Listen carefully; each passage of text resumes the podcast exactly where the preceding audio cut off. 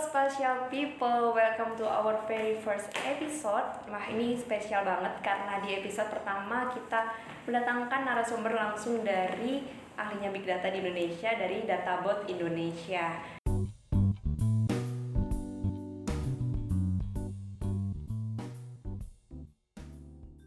Mungkin eh, nggak usah lama-lama kita langsung perkenalan dari Databot, bapak-bapak dan masnya. Mungkin bisa langsung kenalan. Ya, nama saya Imron. Iya, bapak ibu. Saya CTO di Databot. Oke, dan yang satunya? Eh, saya Aldo sebagai data scientist di Databot. Oke, jadi Bapak Imron dan Mas Aldo ya dari Databot Indonesia. Ya, Kak Imron juga boleh. Oke, manggilnya pakai Kak, pakai Mas. Kak boleh, rasa lebih muda. Oke, Kak Imron ya. Oke, mungkin eh, sebenarnya terima kasih banyak atas eh, ketersediaannya untuk menjadi narasumber kami. Ini episode pertama banget. Di Tidak bersedia sih, dipaksa mas. Waduh, saya jadi nggak enak ya. iya. Terus eh, mungkin kita bisa langsung aja eh, bahas terkait dan terkait dengan big datanya. Eh, mungkin tapi sebenarnya di awal saya penasaran dengan databot sendiri tuh gimana sih bapak dan kakak? Kalau bisa- Databot sendiri sebenarnya kita perusahaan data analytics gitu. Oke. Jadi tugas kita adalah membantu klien-klien kita supaya bagaimana caranya supaya eh, data yang mereka punya atau dengan menggunakan data mereka bisa memperbaiki kinerja usahanya gitu kan. Oke. Baik itu di sisi marketing, mungkin operation, manufacturing, Mm-mm. eh, maupun eh, hal-hal lain yang di mana eh, insight dari data itu bisa membuat perusahaan menjadi lebih efisien maupun lebih efektif juga. Oke. Untuk di Indonesia sendiri udah lama Pak databot ini atau bagaimana? Sudah kelamaan Oh, sebenarnya. kelamaan. Kalau secara perusahaan sebenarnya kita Ah. sudah ada sejak 2003. 2003. Oh, udah 17 tahun ya Pak ya? Ya, Punya KTP nih abis ini. ya. Langsung seumur hidup. Seumur hidup. Dari 2003. Oke, memang dari awal sudah bergerak di bidang big data ini Pak. Eh, i- awalnya ya ter- eh, dulu mungkin kita mulainya dengan mengumpulkan data artikel publik gitu. Oke. Terus mulai 2009 kita mulai ngumpulin data lain kayak eh, geodemografi, spasial. Oh, termasuk data spasial Ya, juga ya dan Pak. mulai 2015 16 kali kita eh, kemudian rebranding jadi databot eh, dan apa namanya eh, berusaha mensosialisasikan kepada publik yang dimaksud dengan big data analytics itu seperti apa. Oke, nah sekarang coba saya penasaran Pak, big data analytics sendiri itu sebenarnya seperti apa Pak? Kalau menurut definisinya sebenarnya sama aja jadi eh, upaya menganalisa data cuman yang jumlahnya besar sekali gitu. Itu jumlahnya besar sekali Ya. dan juga apa namanya velocity-nya artinya datangnya tuh dalam waktu cepat jadi butuh kapasitas lumayan besar untuk bisa mengolah data yang cukup besar dan dengan eh, dan cukup cepat gitu dan juga kalau datanya tuh kompleks artinya macamnya banyak gitu Oke. nah sebenarnya eh, itu yang harus diketahui jadi Hmm. seberapa besar sih secara normatif itu kalau sebenarnya kita baru bisa bilang itu big data kalau Iya. misalnya datanya tuh di atas satu petabyte Oh. itu jadi kalau datanya di bawah itu ya sebenarnya masih kecil kecil masih belum big ya pak ya oh di atas satu ter Peta. petabyte. oke oh lalu untuk di big data sendiri eh, yang membuat mereka bisa disebut spasial big data itu seperti apa pak ya kalau spasial kan berarti data yang sifatnya mengandung informasi spasial? Grafis. nah, mungkin bisa Data- diberi contohnya mungkin gimana ya peta Ah. mungkin gitu kan Hmm. lalu poligon jalan mungkin gitu kan Hmm. Eh, ya artinya data-data yang melibatkan apa ruang gitu kan ya Iya. Eh, bisa macam-macam kan bisa eh, data kontur bisa Iya. data eh, Point of interest. point of Iya. interest juga bisa data image juga dari satelit mungkin Hmm. dari drones mungkin Oke.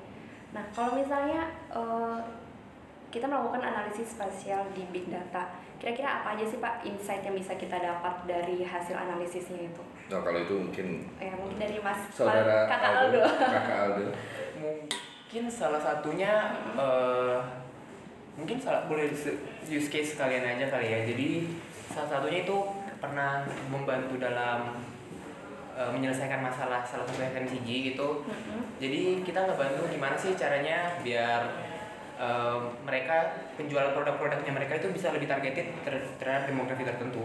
Jadi Oke. melalui data spasial itu kita bisa melihat melihat sebenarnya karakteristik persebaran datanya Ya. di daerah seperti apa produk yang disukai, terus Oke. ngeliatin demografinya, lalu memperhatikan point of interest tadi misalnya di beberapa tempat mungkin uh, ada keberadaan supermarket juga mungkin mempengaruhi penjualan suatu produk yang seperti itu Oke. seperti itu sebenarnya kalau di kita kerjakan di databot Oh, Oke, kemarin. jadi outputnya lebih untuk membantu bisnis gitu ya mas? Oh, yang membantu bisnis benar. Bisnis. Lalu untuk sebenarnya kalau di databot termasuk data provider atau collecting datanya seperti apa ya biasanya? Oh, kalau kita saat bekerja dengan klien Mm-mm. itu selain menggunakan data yang diberikan oleh klien, kita kadang enrich dengan data third party. Jadi oh, kalau misalnya kita beberapa yang kami guna- gunakan untuk mengenrich data-data itu kayak data dari BPS, data Iya. Susenas, Iya. itu biasanya kami gunakan untuk di enrich ke eh, data klien Hmm. biar bisa nge-unlock insight yang lebih banyak aja oke. sebenarnya. Berarti untuk dat- bukan data provider tapi lebih untuk analitiknya data, tadi iya. ya. Oke. Lalu eh, sebenarnya selain untuk marketing untuk bisnis, apakah ada hal lain yang dikerjakan databot yang bisa kita peroleh gitu dari analitik big data tadi itu? Kalau secara khusus spasial, mungkin salah satunya juga ngebantu routing optimization sih. Rutin optimization. Iya, jadi dalam hal ini eh, beberapa perusahaan memang ter- terkadang membutuhkan eh, salesman mereka dalam hal ini untuk diberikan routing biar efisien. Iya. Jadi mereka bisa lebih menekan cost cost yang dibutuhkan misalnya yang selama ini mungkin eh, salesman-nya cuma bisa menjangkau 10, eh, 10 dengan Mhm. kita buatin routing yang lebih optimized Iya. mereka bisa menjangkau lebih banyak dan tentu akan turn ke sales yang lebih gede Oke, gitu. jadi pertama bisa buat bisnis, bisa buat optimisasi, Optimisasi routing routing, tadi hmm. gitu ya. Wah mantap mantap. Ternyata banyak ya mas yang bisa kita dapat dari spatial analytic big data ini. Lalu kalau di Indonesia sendiri kondisinya ini seperti apa untuk big datanya itu? Hmm, kalau Sejauh yang mas tahu. sejauh yang saya tahu ya, Hmm. eh, kalau misalnya untuk khusus dat- big data sendiri sebenarnya datanya tuh banyak seperti yang dikatakan oleh Pak Imron tadi. Iya. Datanya banyak yang nggak tersedia sih. Oh, Keberadaan malah- datanya, malah yang datanya susah. belum ada ya? Iya, saya, menurut saya malah eh, bagian yang sulit di masalah big data di Indonesia ini Mm-mm. datanya ya tidak tersedia maksudnya mungkin beberapa masih di silo jadi misalnya em, mereka nggak cukup open terhadap data jadi Mm-mm. Eh, rasanya sulit untuk Mengakses ya? mengakses dan mengkoleksi data-data yang tersebar itu juga sih Oke. sebenarnya salah satunya seperti sister eh, company-nya Databot Oke. Hara Hara Itu- ya. Hara ya jadi kan Hara ini bergerak di bidang agribisnis eh, agri agritech agriteknologi Agri teknologi. dan mengumpulkan data petani itu ternyata eh, bukan hal yang mudah gitu jadi bahkan eh, untuk mendapatkan insight dari data petani itu kita emang butuh effort yang lebih gede karena data di Indonesia sendiri yang secara open data itu nggak ada yang nggak ada yang bisa diakses dan tersedia Oh, jadi kayak datanya mereka sebenarnya melakukan koleksi data tapi disimpan sendiri. Hmm, dan memang kita juga namanya kalau untuk kayak di agri agri teknologi gitu Mm-mm. emang data-datanya agak sulit untuk dikumpulkan gitu makanya HAR ini salah satunya juga ngebantu untuk ngumpulin data dan Mm-mm. membantu eh, para petani ini bisa connect dengan stakeholder-stakeholder yang berkaitan bersangkutan misalnya mereka bisa jadi punya akses ke eh, bank jadi mereka bisa pinjaman Oh Yang ya seperti itu ya. sih. Oh Gitu. jadi tujuan akhirnya sebenarnya buat membantu mereka juga ya bisa Tentu. mereka bisa terkoneksi dengan stakeholder gitu. Oke. Lalu eh, selain itu ada lagi mas kira-kira kayak kondisi big data di Indonesia selain nggak ada data atau sebenarnya kalau di Indonesia itu udah pada sadar belum sih dengan eh, analitik big data ini sebenarnya tuh perlu untuk hal-hal kayak tadi kayak bisnis kayak gitu. Eh, saya rasa sih dengan hype-nya data science dan machine Iya, learning iya, segala macam, sekarang ya. saya rasa orang-orang juga sudah aware sih dengan Udah aware ya? dengan keberadaan big data itu karena kan dengan bahkan kayak pemerintah kemarin ada tentang jargon misalnya buat katanya mau digantikan semua biro, eh, birokrasi yang jadi Iya, AI gitu. iya, iya. Saya rasa bahkan di sistem pemerintahan pun mereka juga sudah cukup Sadar. sadar dengan masalah itu sih Hmm. eh, big data dan tapi problemnya berarti mereka itu sadar tentang kita perlu melakukan analisis big data tapi belum sadar untuk mengkoleksi Koleksi datanya. datanya. Oke, berarti ini bisa jadi saran ya buat pemerintah di sini. Ya, yang bisa bisa saya nangkap nih jadi. Lalu selain itu kalau buat eh, saya tuh lihat di perusahaan-perusahaan kan sebenarnya memang banyak sekali nih yang sekarang tuh mereka tuh buka lowongan itu emang kayak data scientist Mhm. kayak itu itu apakah semua itu emang berkutat dengan big data atau gimana sih mas? Eh, data analis kayak gitu.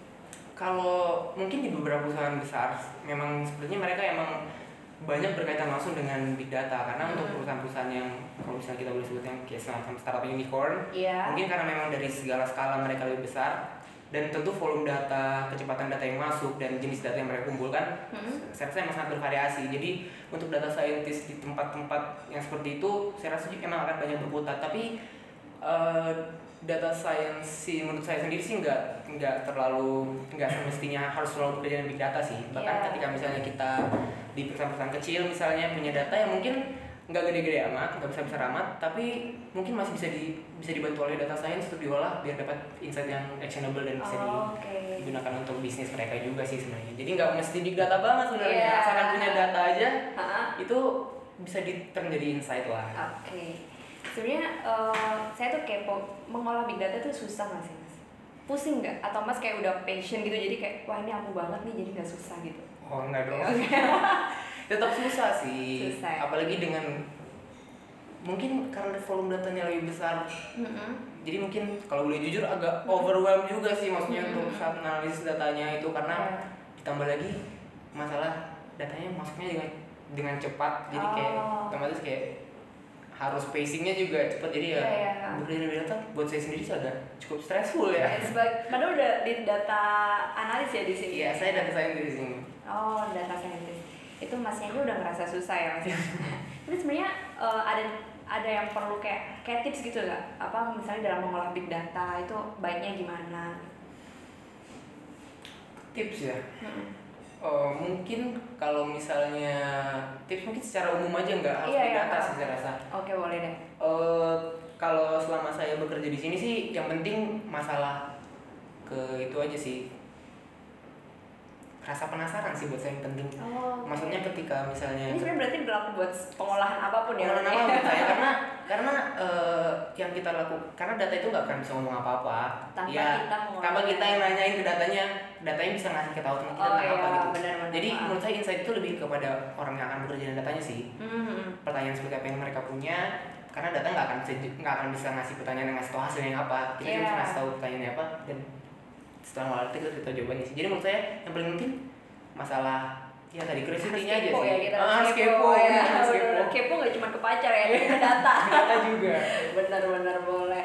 Terus ada lagi mas mungkin tips buat eh, mahasiswa di sana yang pengen mulai start belajar big data gitu kira-kira buat start belajar big data hmm, big data analytics itu atau mending kalian cari data aja deh. Sebenarnya itu sebenarnya yang kita butuhkan saat ini iya sih. gimana menurut, menurut saya bahkan eh, mungkin dari data-data contoh mungkin kayak misalnya kalau mbak misalnya punya data Hmm. chat gitu Hmm. oh mungkin pengen tahu selama ini kalau mbak punya pacar chat sama pacarnya biasanya ngomongin apa aja ya. Oh. bisa dilihatin oh awal PDKT ngomonginnya ini. Jadi kayak pas hal-hal udah tahun bahkan hal sekitar aja yang Oke, oke. bisa menimbulkan ketertarikan lah. Nggak perlu harus yang ribet-ribet ingin mengubah dunia ini nggak perlu. Oh, iya, kalau mau iya. mulai ya mulai dari data kecil-kecil aja sih yang Hmm. sesuatu yang emang orang-orang itu ter orang itu tertarik gitu kayak gitu sih Oke, berarti bisa kita mulai dengan hal-hal di sekitar kita Iya. dulu biar kita tertarik gitu ya. Iya, Oke, iya. ini menarik menarik. Kalau masnya sendiri udah lama nih mas berkutat dengan big data ini?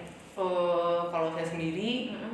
karena data ini pekerjaan pertama saya saya Oke. baru sekitar tahun ini dua tahun kerja Ini tahun kedua ini ini tahun berarti? kedua saya di sini Oke. Dan sejauh ini merasa fun atau gimana gitu dengan big data? Eh, ya kayak tadi saya sih lumayan lumayan ada beberapa titik kita cukup stres bekerja dengan data iya gitu, iya karena- pasti ya itu. tapi overall Hah? ya it's quite fun sih eh, bekerja dengan data maksudnya kadang ada hal-hal yang kita nggak duga terus kayak Hmm. ada aha momennya aja gitu Hmm. kayak wah ini lucu nih gitu aku mungkin coba rangkum dari hasil diskusi kita tadi. Untuk di Indonesia sendiri berarti sebenarnya yang kita butuhkan malah lebih ke datanya itu pengumpulan data dan akses akses mendapat data. ya. Karena untuk uh, pengolahan data sendiri sebenarnya udah banyak yang expert ya di Indonesia. saya yakin Indonesia gimana? pada jago-jago sih sebenarnya Iya, tapi yang diolahnya aja gak nggak ada. iya orang yang mau diolah kita nggak ada. Oke, berarti mungkin bisa jadi urgensi buat pemerintah atau perusahaan di Indonesia buat lebih aware dengan collection data Hmm. tadi itu.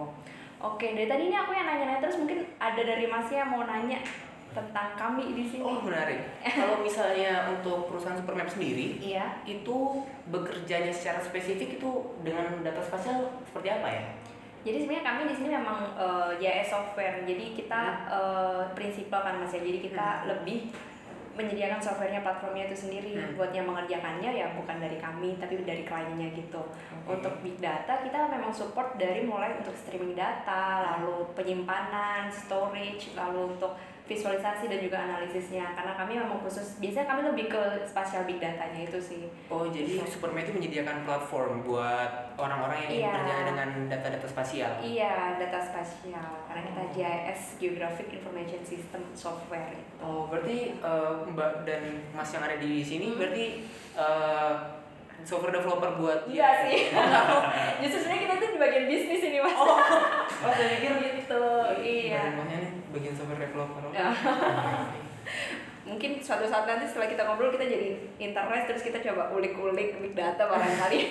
Tapi Supermap ini udah lama berarti ada di Iya, Indonesia iya. kantornya. Kalau di Indonesia, sebenarnya kita kan karena dari Cina ya. Jadi kalau di Cina sendiri itu udah dari 97, Hmm. 1997. Kalau di Indonesia itu kita masih balita, kita masih tiga tahun di sini. Oh 2017an berarti. Iya, 2017 itu kita mulai 16 17 sih baru mulai masuk di Indonesia gitu sih Mas. Jadi baru pertama kali denger juga ya Mas ya? Iya aku nggak software? tahu nggak taunya taunya kayak mungkin yang lazim-lazim kayak nggak tahu itu salah satu. Oh iya, itu kompetitor. Oh Iya. Iya. Ya apa santai kok. Iya, iya, iya. Nanti bisa di gitu. Ya itu kita. Kayak gitu berarti? Iya yang kayak gitu. Heeh. Kalau saya sama seperti ini nggak? Beda lagi? Itu mungkin lebih fokus buat kartografi ya.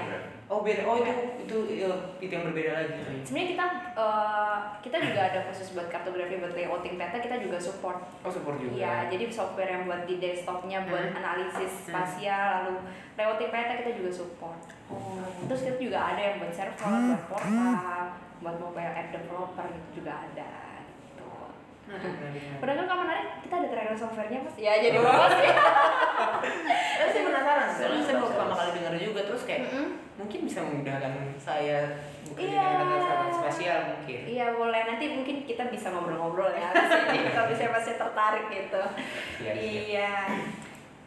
Oke mas, aku kepo nih sama project-project yang common dikerjain di Databot. Mungkin nggak perlu nyebutin kayak kliennya apa, tapi kayak kira-kira apa aja sih yang biasanya dikerjain di sini gitu. Hmm, General topiknya gitu. general topiknya sebenarnya kayak untuk general topik ini lumayan bervariasi sih. Variasi. Seperti tadi saya ceritain emang ada bekerja dengan data spasial, terus Iya. membantu untuk masalah routing optimization. Mm-mm. Terus di samping yang data spasial juga ada data-data yang kayak FMCG misalnya. Jadi mereka kadang-kadang butuh dibantu untuk membuatin masalah inventory manajemennya, gimana Oke. caranya dioptim optimize inventory-nya. Jadi misalnya Jadi- kayak sekarang kan lagi rame nih yang eh, jual-jual masker. buat- Iya. Kan banyak out of stock kan. Heeh. Kan itu kan harus tahu ya gimana caranya biar bisa segera di refill. Mm-mm. Jadi kayak kalau misalnya contoh deh di hari-hari lebaran Mm-mm. biasanya kan permintaan terhadap bahan-bahan sembako gitu tinggi Melonjak gitu. ya. Nah dari inventory management itu kita bisa bantuin kayak oh kalau misalnya kita udah tahu nih kira-kira ada musim-musim yang emang dia lagi high high high tinggi tingginya Mm. orang-orang dari produksinya udah harus nyiapin banyak biar mereka nggak understock. Oh. Pokoknya intinya tetap jualan banyak duitnya banyak. Oke.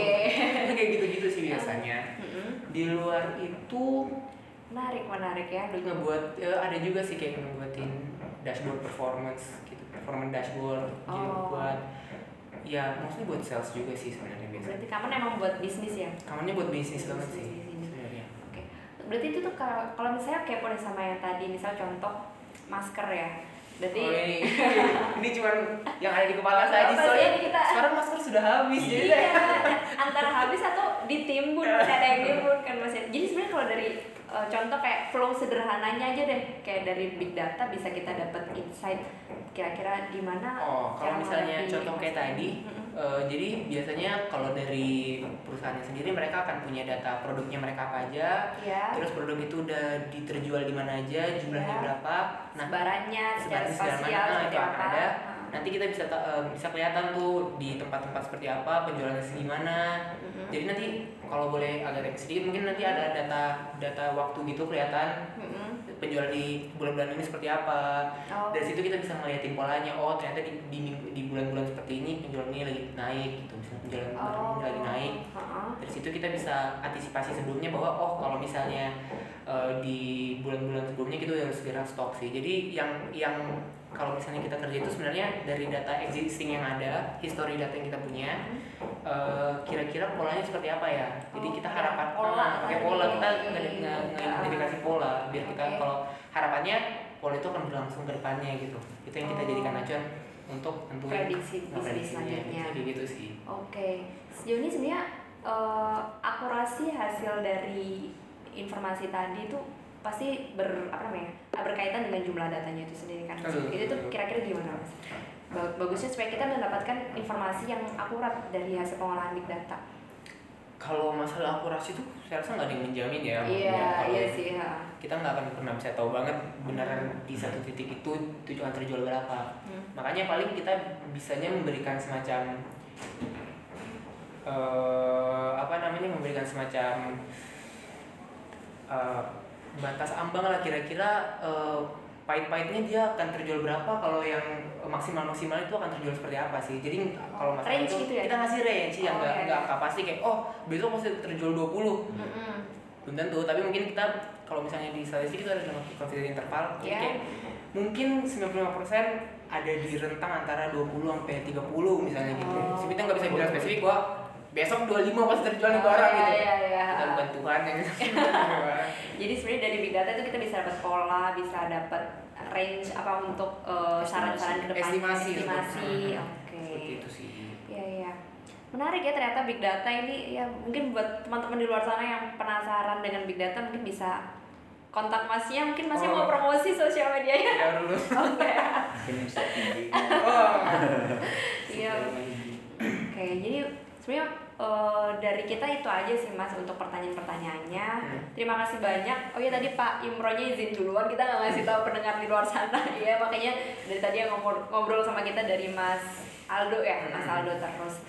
Sekali lagi makasih banyak buat waktunya. Semoga ke depannya masih baik. Semoga ke depannya banyak di luar sana yang tertarik buat analitik big data dan data collectionnya juga. Jadi yang mau ngolah big data juga bisa.